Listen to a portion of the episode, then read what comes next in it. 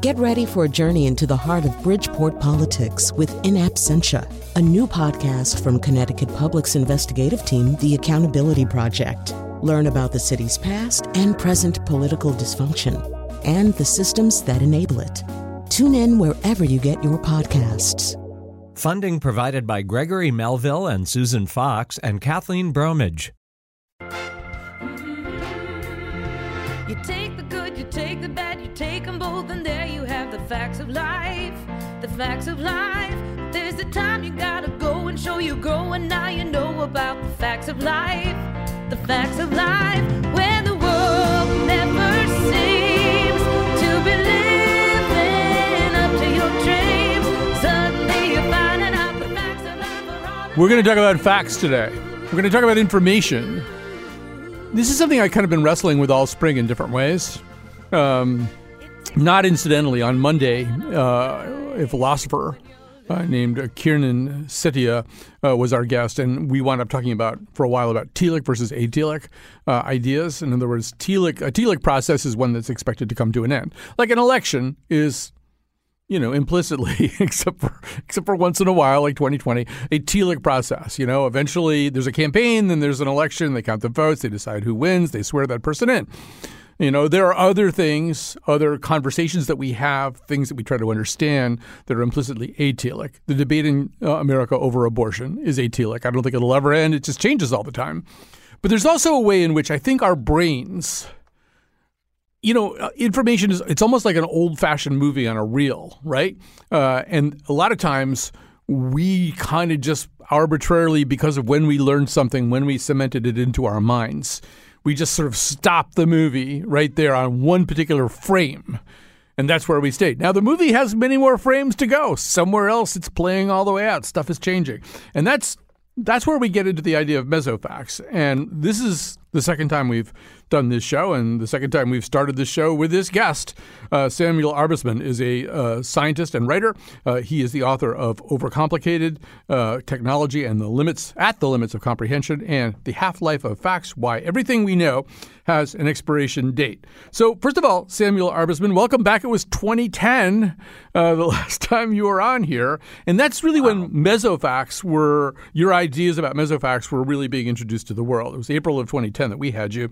Um, and so, but maybe let's sort of begin a little bit more macro about that, uh, the, the macro than, than mesofacts, and just talk about the thing that's in the title of your earlier book, the idea that information has a half life. What does that mean? Sure. And so when we, um, when each of us think about knowledge and, and, and what we know, um, and we're obviously learning new things. Um, and of course, there's also just the, the fact that I, not to overuse the term fact, um, there's there's the fact that um, what we change or what we know changes over time. Um, whether it's um, because of the state of the world, so like how many billions of people there are on the planet, that changes over time. Um, but it's also what we I mean, what we know in terms of like our current scientific knowledge. So, uh, and many of us have this experience where we learn certain things in our textbooks when we're young, and then discover that things are no longer true. Um, there's also the idea that like you read in the newspaper that uh, maybe some food is considered healthy and then later on you read that it's unhealthy and then or it causes cancer. There's all all this kind of different different amount of flux. And the idea though is that to kind of use the analogy of half-life by um but from the idea of radioactivity. So in the same way that there is kind of this flux uh, in terms of what we know, there is also flux in the radioactive world. So there is a certain amount of uncertainty when a single atom of uranium, for example, is going to decay. It might decay in the next fraction of a second. It might decay in millions of years. Uh, we just don't know. However, if you take a large number of uranium atoms together and put them like into a, a, larger chunk of uranium, suddenly it goes from being entirely random to actually quite predictable. You can actually trace out this nice curve of decay over time, and you can actually map out the half life, how long it takes for half of the uranium atoms to actually uh, decay. And the, the same kind of thing is true within what we know, within terms of like the, the scientific knowledge. That even though it might be very difficult for me to predict which specific fact is going to be overturned or which new bit of information we're going to be learning um, as scientists discover new things. Overall, there is this clear, uh, clear shape to how knowledge grows and changes. And so the book kind of explored the the regularities behind all of this flux in in what we know and how it changes. Yeah, I mean, you could almost do some generalized quantitative analysis of this, right? That there's a certain amount of time, a period of time in which uh, a physics paper is likely to become less and less reliably cited because its information just hasn't aged all that well. Oh, totally. Yeah. and it turns out you can actually map out those curves for different fields of like how long it takes for a number, yeah, for a paper to, to stop being cited or be cited half amount of time. Um, people have actually, have actually done this um, in terms of looking at discoveries within fields. So I think there was, there was a paper uh, a while back, I remember, where it was looking at uh, d- advances and, and, and, papers within um, various medical fields. And they gave the, um, the, the, they, they they took all the papers and they said, okay, we'll give them to a panel of experts. And they say, which of these are true and which ones have been overturned or, or are rendered obsolete by new, by new advances or new techniques. And, uh, and then based on the, the age of the papers and whether or not those papers were true, they actually mapped out, yeah, this nice, this nice curve. It wasn't, and, and they, they even said, okay, like over this amount of time, I think it, they said like maybe every, like over 45 years in this specific field, half of the papers are rendered obsolete. And so, yeah, there is a very clear quantitative way of thinking about this within science. So, when it comes to us human beings, uh, I mean, scientists are are also human beings, but the rest of us who are human beings, you know, I think our emotions get involved, our sentimentality gets involved. I mean, one of the facts that changed you know, not all that long ago, was the status of Pluto, right? Uh, and I yeah. remember when that was announced that Pluto wasn't going to be a planet anymore, people got really mad, which which kind of doesn't really make any sense. It's not like you owned a vacation home there and it wasn't worth as much anymore. There wasn't any reason to get mad that Pluto wasn't going to be a planet, but right. people were outraged, right? Uh, there is there's some irrational emotion attached to the way we knew a fact. Oh, totally. I mean, it's, I mean, we, and going back to what you were saying earlier, there is this clear attachment we have to the facts that we learn when we're young. And we kind of think, um, even though, of course, science is moving forward and things are changing and there's, there is this amount of flux, um, we, we think it should be immutable. And when we are con- confronted with uh, the difference between what and what we learned when we were younger and the way things are now, um, it can be very jarring. And and the, the truth is though, and when it comes to Pluto, and this is actually not the first time this kind of thing happened. Uh, so back in the uh, the 1800s, when people began discovering uh, asteroids within the asteroid belt, uh, these these minor planets were actually viewed like the, the first few were actually quite large, and people thought that these were these were planets. And so I think there are actually even charts with the first few um, of the largest asteroids actually considered planets and until people realized, oh, wait a second, there's a lot of these. And now we're just going to call them all asteroids and be part of this asteroid belt. So um, in the same way that Pluto was then realized, okay, it's actually part of this, this Kuiper belt of these kind of these, these, uh, trans-Neptunian objects. Uh, and so, yeah, this is, this is not the first time. Uh, I, I don't, I have not found any, um, any writings about the the school children from the 1800s and and how they were distraught by this. Um, but I imagine there might have been some of that as well. Right. So, I mean, and, and it is, we imprint like baby ducks on pieces of information at certain times. And so you could tell me until you're blue in the face that dinosaurs had feathers. And if you woke me up in the middle of the night and asked me to draw a dinosaur, I'm not going to draw an emu with teeth. You know, I'm still going to draw the old kind of dinosaur because I just can't, I, I, can't work it in there. And I think, you know, we're all a little bit prone to this. Tell us, tell them about your uh, grandfather and the number of chromosomes in a human cell. Yeah, sure. Yeah. So, so my grandfather, uh, he, uh, he, he was a dentist. He, he uh, lived to the age of 99. And when he, he was in dental school, I believe in like the, the late 1930s. And, uh, and one of the things you learn in dental school or medical school, or, and, and nowadays, just really just anytime you're taking a course in human biology is the number of, of chromosomes within a human cell. Uh, and, uh, we now know it's 46, but my grandfather actually learned 48 because there was this period um, from the I think like 1912 when they first began to image the interior of a cell and be able to count the chromosomes. Uh, they were actually miscounted as 48, and it was just propagated within textbooks for several decades until the mid 1950s when a better imaging technique was developed, uh, and then people began counting and realizing, wait a second, we're not getting the number that we all thought was correct. And so, um, yeah, there's and there are many instances where sometimes pretty fundamental things uh, can be overturned. Uh, and my and my grandfather, I remember him mentioning this to me that yeah, he learned the the wrong number of human chromosomes, and we we think that should be something uh, pretty pretty well known and maybe even well known for a very long time. But no, it's uh, only since the 1950s have we known the correct number.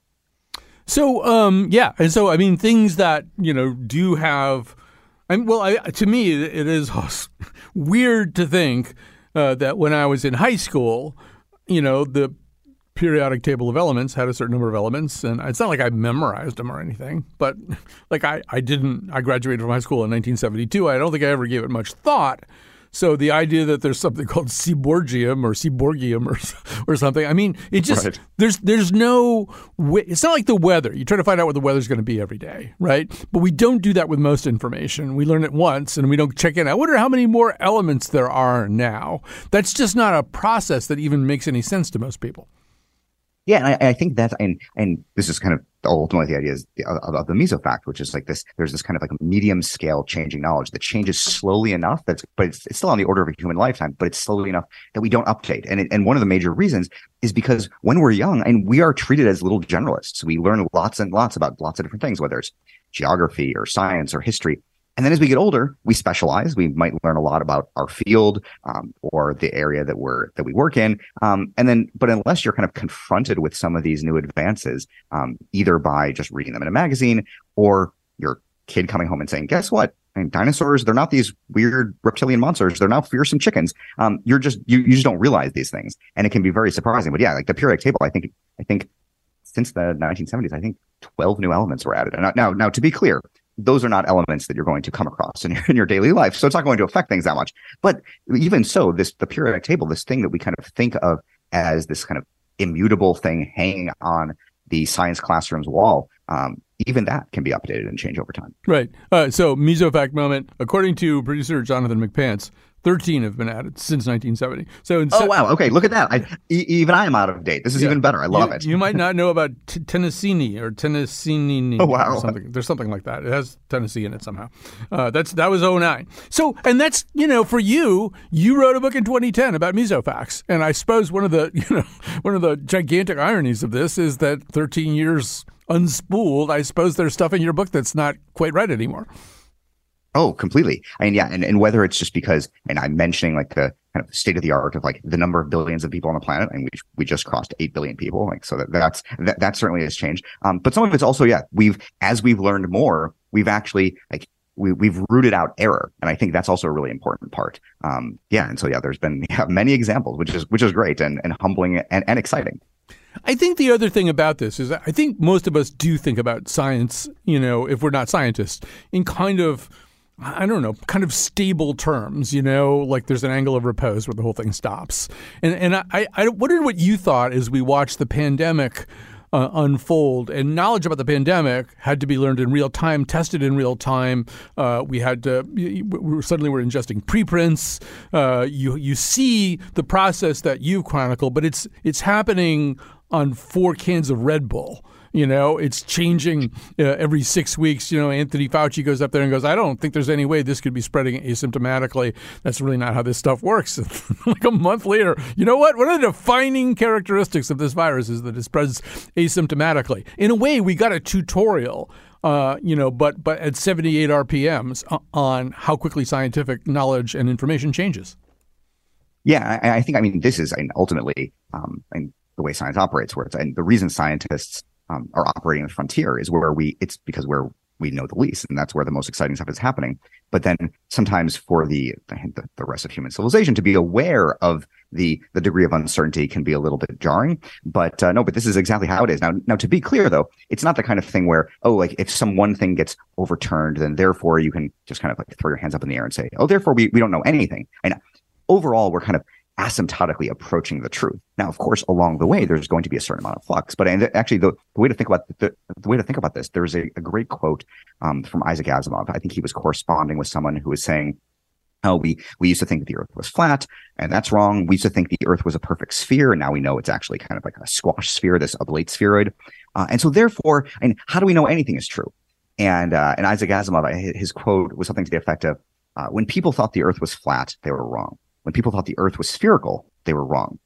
But if you think that thinking the earth is spherical is just as wrong as thinking the earth is flat, then your view is wronger than both of them put together. And so it's, it's this kind of a idea that, yes, we are learning new things, but we're getting closer and closer to the truth. Now, of course, though, and one of the reasons, though, that like, as things are being learned, um, you ha- as a scientist, you certainly have to embrace this. I'm one of my professors in graduate school. He told me this story that he had been teaching uh, he went into lecture on, on, a, on a Tuesday and taught some some topic, I think, on on something in theoretical ecology. And then the very next day, he actually read a paper that invalidated what he had taught. And so then he went back to class on Thursday and said, Remember what I taught you on Tuesday? It's wrong. And if that bothers you, you need to get out of science. And so there's this sense that like you almost need to rejoice in learning new things. Uh, now, of course, during a pandemic, it can be a little, it can be a little, little bit disconcerting. But I think being able to kind of hold in our minds both the the draft form of science as well as recognizing that we kind of have to use the best information that we have that that's also still important. Um, i think these are things that are sometimes easier to kind of uh, hold in our minds together in the abstract than in the concrete but it, it's certainly something to to aspire to. And we also have to remember I mean, ultimately science it's not just a body of knowledge. We kind of think of oh like what is science? Oh it's a whole bunch of things we know about the world. Really science is simply just a rigorous means of querying the world. And and we're using this to constantly learn more. And as long as we recognize that, I think we'll have a much better understanding of all this flux that we see around us.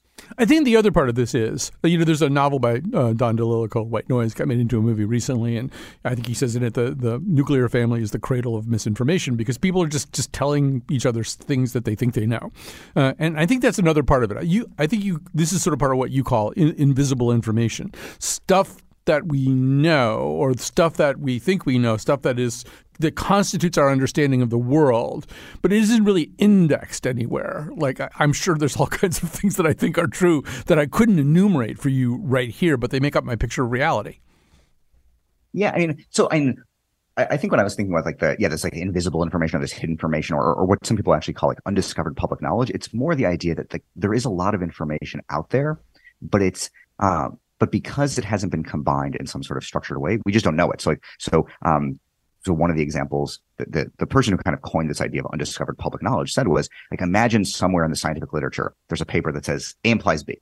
And then somewhere else in the literature, there's another paper that says B implies C. But because there's just so much science out there, no one has actually read both papers. It might very well be true that we can combine them and discover that A implies C, but no one knows this. And so just kind of it's knowledge that's out there, but that has never been recombined um, together to actually be something that people can act upon. Uh, and it turns out, and there's a lot of this. And so the, this guy back in the 1980s, he he ended up making a discovery in the medical field using this this technique, even though he was not a physician.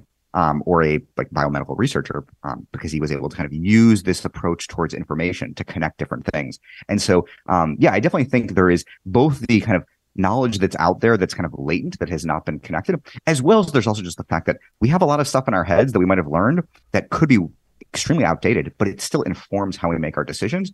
And we have to make sure we kind of root that out and actually use a sort of concerted effort to make sure that we have the most up to date knowledge, which is easier said than done. Yeah, because most of us don't talk to scientists that much, or I mean, most of us just kind of talk to each other. And yeah, what would I would I want to move to Pittsburgh? Why would I want to move to a place that had all those steel mills in it? Uh, well, of course, there aren't any steel mills. It's all robotics and and you know biotech. But uh, first of all, you can't really have a football team called the Pittsburgh Biotech Researchers. Uh, and, and and so once again, we have these things that are some melange of fact, history emotion, uh, and they kind of constitute. And, and, we don't really necessarily have a lot of opportunities to disabuse ourselves of mesofacts. Correct. Yeah, and and we and we certainly should try more. But in the absence of that, just kind of recognizing that maybe a decent fraction of what you think you know as this kind of immutable facts are yeah, are just mesofacts. There are things that you learn them a certain time, and we've either gotten new information, the world has changed, uh, and uh, and and it's almost like just kind of constantly saying this refrain to yourself, like, maybe I'm wrong. What if I'm wrong? Kind of just having this sort of intellectual humility or kind of informational uh, hygiene uh, as you kind of go about your day. Yes. You can start by watching every episode of Adam Ruins Everything. And he does a lot of that kind of stuff. Uh, we're going to have to pause here, but this it's so good to hear your voice again and uh, get back into the swing uh, uh, of this whole information climate. Samuel Arbesman, scientist and writer, uh, author of Overcomplicated Technology at the Limits of Comprehension and the Half Life of Facts Everything We Know Has an Expiration Date. Thanks for being with us you. laughed at Christopher Columbus when he said the world was round. They all laughed when Edison recorded sound. They all laughed at Wilbur and his brother when they said that man could fly. They told Marconi wireless was a You can support this station by calling 1 800 584 2788 or by going online now to ctpublic.org.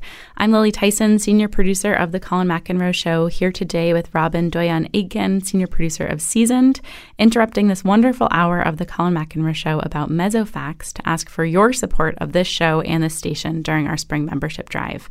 Member support is bringing you The Colin McEnroe Show right now. If you value this program and turn to us to tell you about anything from vibes and time travel to why some people are leaving the United States or the latest in the world of pop culture or politics, consider giving to the station during this hour to show us your support. We are public radio's most eclectic, eccentric program, and we rely on listeners like you to do what we do. Consider giving a dollar for every time you've learned something from the show or for every time Colin has made you laugh. If you value the Colin McEnroe Show, now is the time to show us. Once again, you can do so by calling 1 800 584 2788 or by going online now to ctpublic.org. I want to start by thanking Judith from Lebanon. Thank you so much. She says, Because I can count on timely, accurate, unbiased information and love all the other programming, that's why she was donating. My radio is only tuned to NPR. Thank you, Judith, so much. Um, you are a better Jeopardy player because of hours like this one, and that is worth supporting. We have a very special pop up discount fans of this show will love. This hour only, you can get a you can get Colin's mug on a mug at a discount. If you pledge now before 2 p.m., you can pick up the Colin McEnroe Show mug for a pledge of only $5 a month. It's usually $6 a month. So if you love a good sale like me, this one's for you. Call 1 800 584 2788 or go to ctpublic.org slash donate to get that mug and we are also working with a challenge grant this hour. If we make our $1,000 goal, Fuchs Financial will do a dollar for dollar match. Fuchs Financial is known for trusted expertise in wealth management, planning, and retirement. So we're so grateful that they've added a little extra motivation for you to give during this hour please be generous while we can double your gift. 1 800 584 2788 or go to ctpublic.org slash donate. We've also heard from friends from Florida. Thank you so much for for giving. Um, we know we have listeners all across the country, and we really value your support during these membership drives. Um, as Robin mentioned, we have a great deal on the Colin McEnroe Show mug. This is great. You can keep it for yourself and drink your coffee out of it while you're listening to the show, or you could even gift it to someone who you know is a fan of the show. Um, and once again, these matches are a great opportunity because it can help your dollar go even further um, you know, now is the time to give. I know we are, you know, closing out our membership drive in the next couple of days. And you know, I, some of you I know have been thinking about giving this whole time and haven't had the chance yet. Well, well, now could be that moment, especially with this with this match we have going on. So, again, if you value the station, if you value the show, chip in what you can. Every single dollar makes a difference. You can contribute now by calling 1 800 584 2788 or by going to ctpublic.org. Along with your support for The Colin McEnroe Show, you can send someone a lovely bouquet of sunflowers, pink and orange Peruvian lilies, and hot pink carnations. It's a super pretty Mother's Day bouquet. You've heard us talking about it all week. It can be yours for just $12.50 a month. Or don't forget, the Colin McEnroe Show mug is discounted this hour only. $5 a month, so go get it. It'll help us meet our $1,000 goal for the hour and double your gift. 1 800 584 2788 is the number to call, or go to ctpublic.org slash donate. We have a goal of raising $1,000 this hour, and I know with the great listeners we have that we can totally do that. So please call in now um, if you value this show. Um, you know, we've been having a lot of fun lately. We're going through a rebrand process, and one of those things that we've been talking about a lot is what the show stands for. And I love the language that we've landed on about this being public radio's most eclectic, eccentric program. If you listen, you know that that's true. You know that we're we're not afraid of doing shows that might sound like a bad idea, and we love proving to you that you know a show about zippers is worth your time. Um, so again, if you value this show and this station, we rely on members like you, on listeners like you. You can contribute contribute now by calling 1 800 584 2788 or by going online to ctpublic.org. Help us reach our goal this hour, and thank you so much for your support. Support for this podcast comes from Hartford Healthcare. Elevating Health is funded by Hartford Healthcare. ECMO is a leading edge, life saving treatment for patients with cardiac or respiratory failure. Dr. Jason Gluck, director of the Mechanical Circulatory Support Program and Emergency Cardiac Care at Hartford Hospital, explains what it is. So ECMO stands for extracorporeal membrane oxygenation, outside the body oxygenation of blood. It's a life support technique that's used by highly sophisticated medical systems for patients with severe heart or lung failure. The technique involves removing blood from the body, oxygenating it, and then returning it back. ECMO procedures happen in the ICU, but not all hospitals are equipped with the necessary technology and staff. Dr. Gluck describes Hartford Hospital's ECMO Go team. So ECMO is considered when treatments have failed. And in our center, with a special ECMO on the go team, we'll actually take that technology to their hospital and help them out there if they need to to stabilize the patient and then bring them back to Hartford for recovery. For more information, go to ctpublic.org slash elevating health.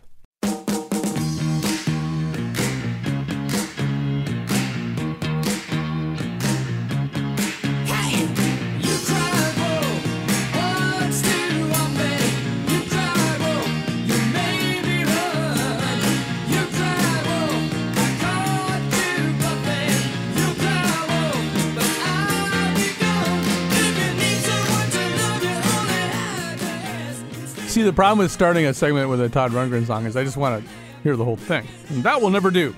Because, yes, now we're going to tell you about another meso fact. See, I prefer meso fact. Meso fact sounds like we're talking about soup. But okay, meso fact, meso fact. Here's, the, here's a quick little anecdote. When my son was little, I don't believe in hitting kids, but sometimes you get really mad at your kid, and you also have to convey to your kid that, uh, that you know, you are setting some rules and limits. And so I had just read this book by the monks of New Skete, uh, which was a dog training book, but a lot of it's based on wolf behavior, or at least what the monks of New Skete claim was wolf behavior. And so. so I had this thing that I did with my son, which he still brings up once in a while, called alpha wolfing. And I would just put him on his back, basically, and hold my hand on his chest and look at him. And sometimes I would actually growl at him. Um, he actually mentioned this at show and tell one day, and I, I got a call from the authorities. Not from the authorities, but from the teacher. What are you doing? Alpha Wolf?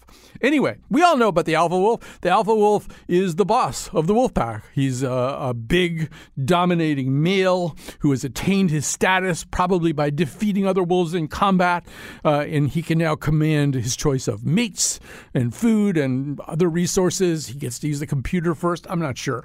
Uh, but it, we all know about this, and it's kind of a term, and it's kind of crept over into sort of pop sociology, and everybody wants to be the, the alpha male and all this stuff. Well, you're, you're going to be surprised and possibly disappointed to hear that some of this, or perhaps all of this, is not in fact an accurate way of looking at wolves anyway, maybe not much of anybody else either. Maddy Witt is joining us, an educator uh, at the International Wolf Center uh, in Ely, Minnesota. First of all, welcome to our show, Maddy Witt. Hi, thanks for having me.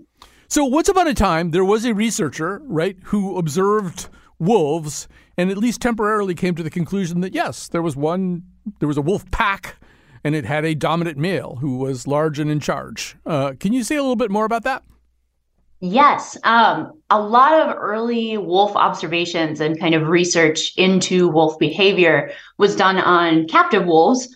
Um, because wild wolves are really, really elusive. They do not want to be around people. Um, they certainly don't want to hang out and show off all of their multitude of behaviors. Um, so a lot of that observing of wolves and kind of learning about their behavior came from captivity, which while they have the same instinctual behaviors, it's not necessarily the same structure that you would see in the wild. Um, so actually the first kind of paper that popularized this term of alpha wolf came from Rudolf Schenkel.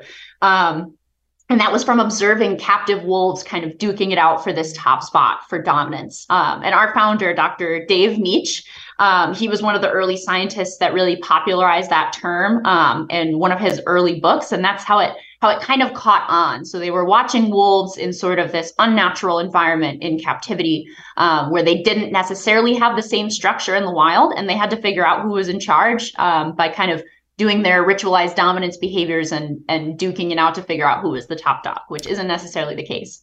So one of the uh, people who rose up to uh, to enthusiastically disabuse the public and, and discredit the work of David Mech was David Mech. David Mech at a certain point realized, oh no, that's actually not the way it works. And I actually either read or saw somewhere that it was actually sort of trying to discourage people from reading the book in which he had advanced this th- this this theory. Yes, he has actually um, attempted many times to get the publishers to stop publishing the original version of his book that popularizes and uses the term alpha wolf um, and go with only the updated version which does not use that term anymore but but no success there because it keeps selling. Um, so he's written a new edition that does correct a lot of that information so, at the at the center where you're working, the International Wolf Center, you have visitors. I'm guessing most of them walk in there, or many of them walk in there with this idea that there, this you know, pre-existing idea that there's an alpha wolf. Absolutely. Um, that's one of, I would say, definitely in the top five questions we answer. Um, it's like, how many wolves are there? And then immediately, okay, which one is the alpha? So that's a discussion we have a lot of the time. Um, and we just kind of you know, without going into too much of the backstory and the history, explain that that's um, a term that the scientific community has gotten away from using and, and talk about um, the more natural structure of wolf packs. So let's talk about the more natural structure of wolf packs. It turns out it's actually rather than us having to recreate ourselves in the image of wolves, wolves and people are kind of similar in the way they tend to set things up. Yeah, exactly.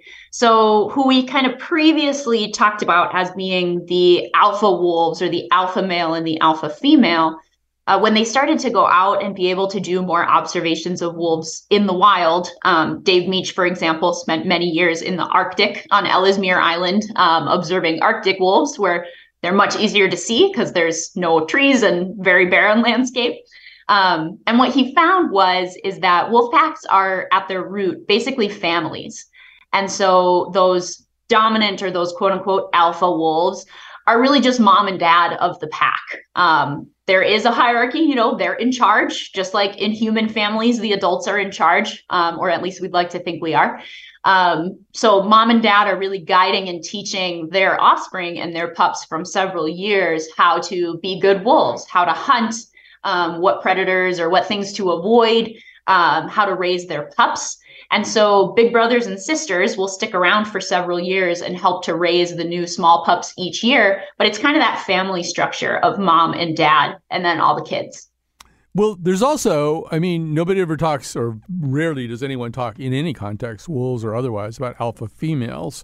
But it's not entirely clear, as I understand it, or maybe even not entirely true, that males are large and in charge in these wolf family units. No, definitely not. Um, a lot of it does rely on individual personality. Kind of the the basic unit of the pack or the leadership unit of the pack is going to be that breeding pair. And there's there's strength in being that team, and a lot of their position comes from being in that partnership. Um, so it depends on the individual wolves themselves sometimes the male will kind of take charge um, and do a lot of the disciplining or, or kind of um, you know guiding of the pack. Sometimes the female will. It really depends on the individual wolves involved but it's that pair bond um, that really forms the leadership unit of the pack. Even between male wolves i think there's sort of also an understanding again that there's going to be this um, super powerful big strong wolf who's going to just dominate everything. Um, you actually have a couple of ambassador wolves uh, named uh, Alden and Denali, I believe. Tell us about Alden and Denali. Yeah, yeah. So they're Aiden, um, Aiden and Denali Aiden, were some previous sorry. ambassadors that we had. Um, and I always like to use them as an example because it does kind of destroy that big, strong alpha wolf myth. Um, at least from what we've observed, um, we've had ambassador wolves here since 1989, and we get new pups um, to add to our pack about every four years. So we've seen several transitions of leadership. Um, we've seen wolves grow up in our enclosure and come to take on that dominant role. Um, and it's very rarely or not often the largest, strongest, kind of most outwardly dominant um, male that does that. And Aiden and Denali are a great example of that. So Denali uh, was actually the largest wolf we've ever had here. He uh, topped out around 150 pounds.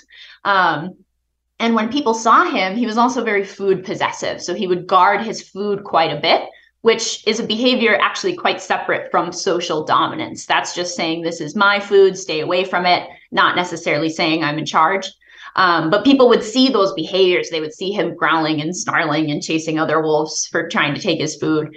Um, and immediately, you know, we get a lot of reactions like, "Oh, that that one's got to be the alpha." Um, where in actuality, his brother Aiden, who was smaller, he was about 120 pounds, um, 130 pounds uh, at his max.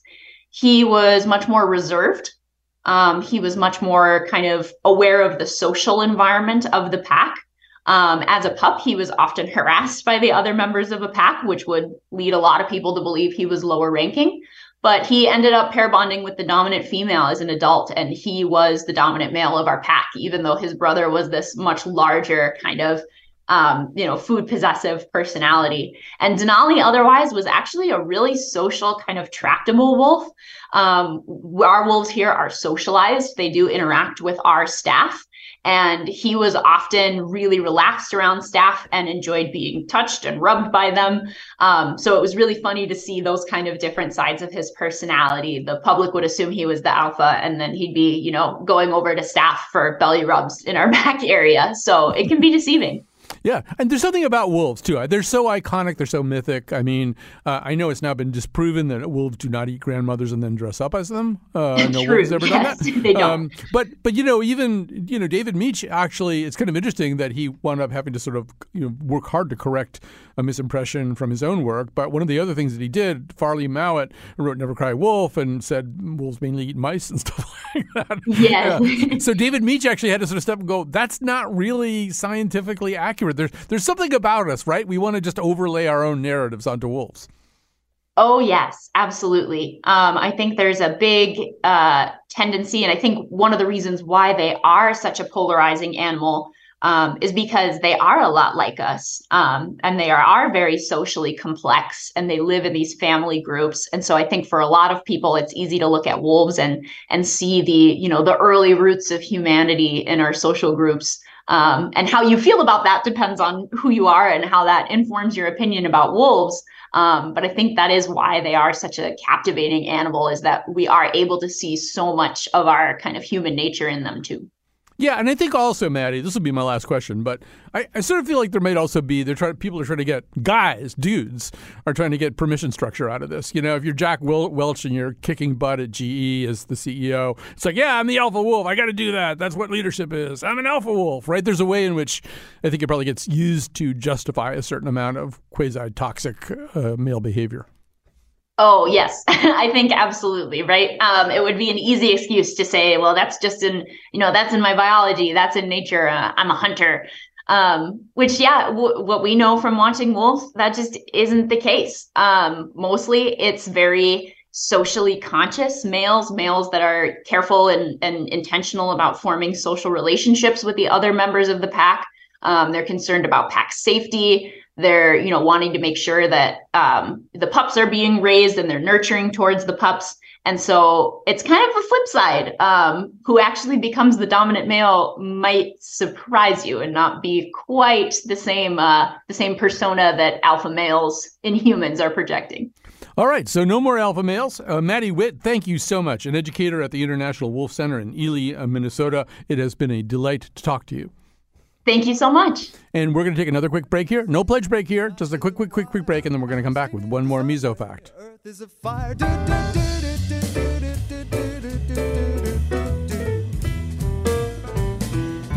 Woman, you want me? Give me a sign and catch my breathing even closer behind.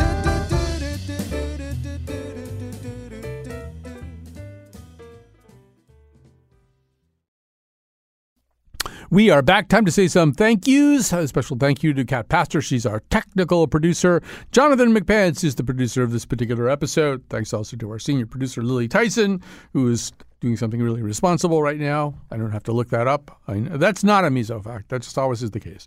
Um, all right, so we're going to talk about one more meso or meso fact. I like the fact that even the pronunciation of the term is it sits in a certain, you know, uh, unsettled ground of uncertainty. Um, this all started for me uh, on March 9th when I was reading the New York Times, as I tend to do. I, I always wear white cotton gloves when I read my copy of the New York Times. Um, I didn't really know why, uh, and it turned out I don't need to. Uh, so here joining us is Jennifer Schuessler, uh, a cultural reporter covering intellectual life and the world idea of ideas for the New York Times. Uh, whose piece I was reading it was it was called for rare book librarians. It's gloves off seriously. So, Jennifer, welcome to our show. Hi. Thanks for having me. So, I, I, you know, actually, I do teach uh, a seminar in the spring semester at Yale, and I'm always thinking I'm going to go over to the Beinecke Rare Book Library, and I've got a list of things that I want to look at. But in my mind, there is this idea that before I'm allowed to touch anything with my filthy, creepy, sweaty, bacteria-ridden hands, they're going to make me put gloves on. So it turns out, well, we, you should start the story in your place, which is that you did a very you did a different story about uh, uh, some rare manuscripts, and the photos upset people, right? Yes, yes. So. Uh, earlier this spring, I had an amazing experience where I got to go to Sotheby's, an the big auction house in New York City, and see, and as it turned out, touch and even hold an extremely rare book. It was a um, uh, probably ninth century Hebrew Bible on um, parchment.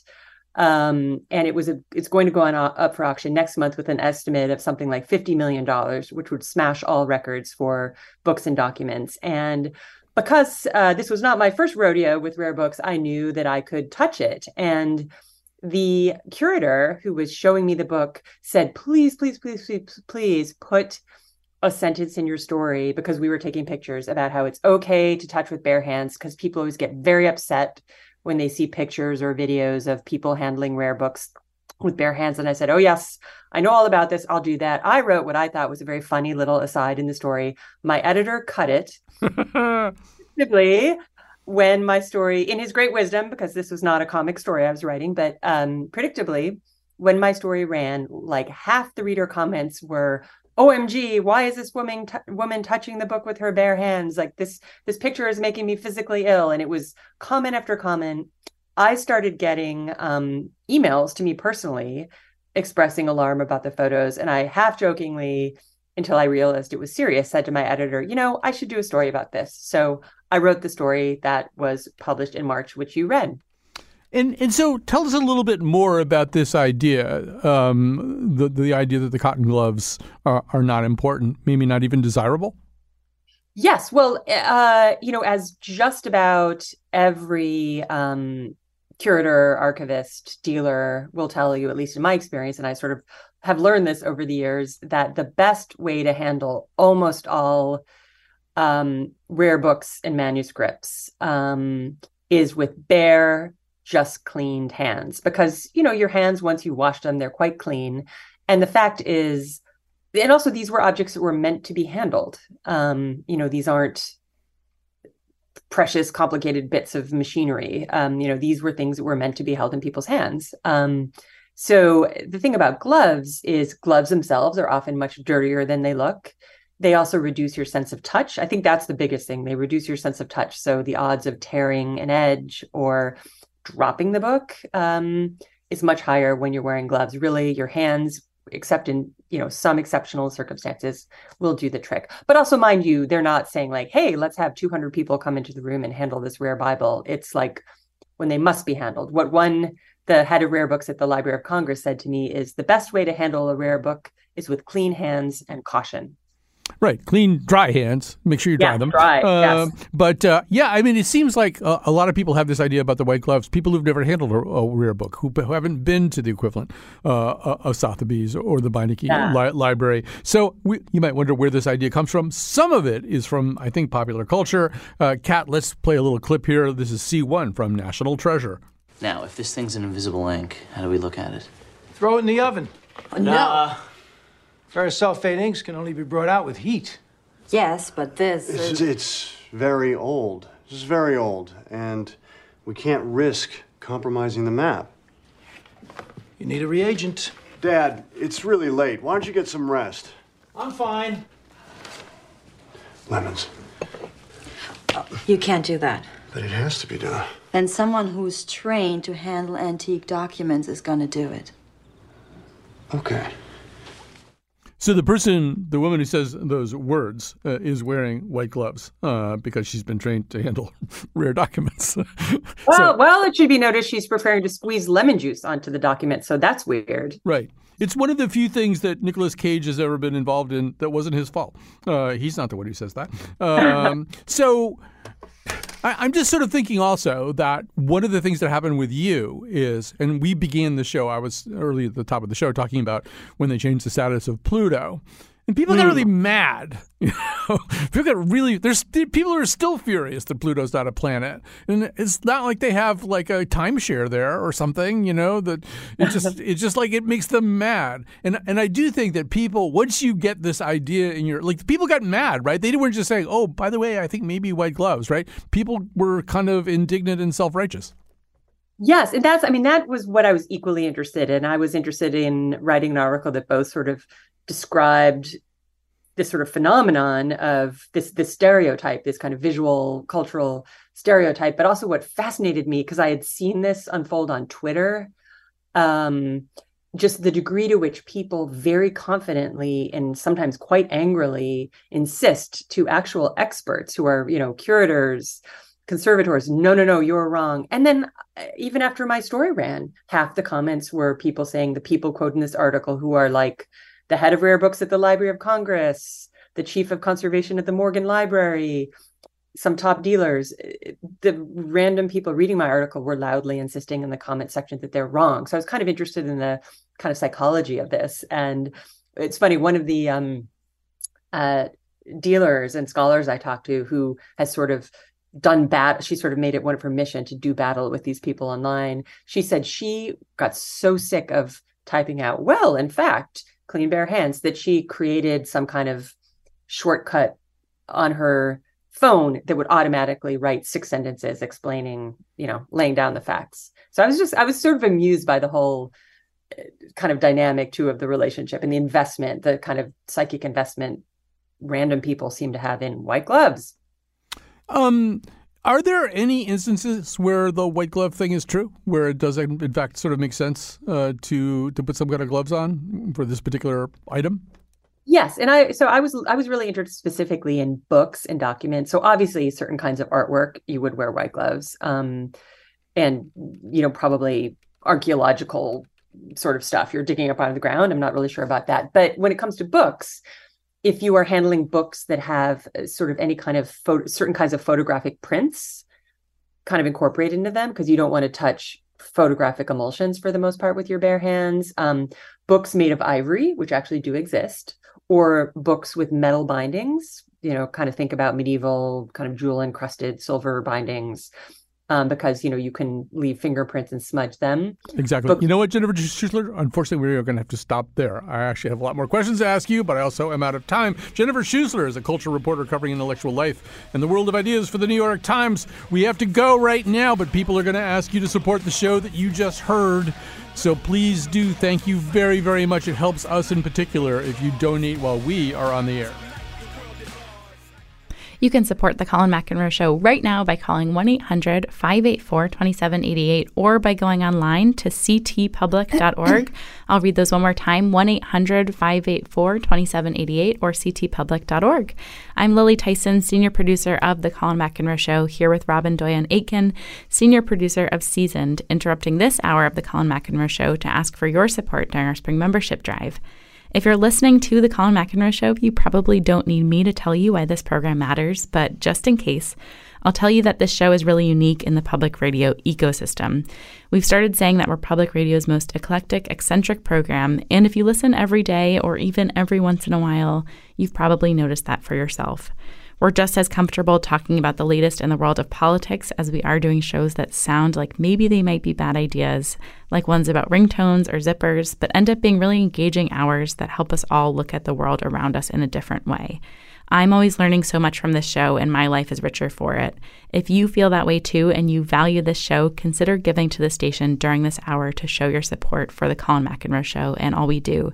You can do that by calling 1 800 584 2788 or by going to ctpublic.org.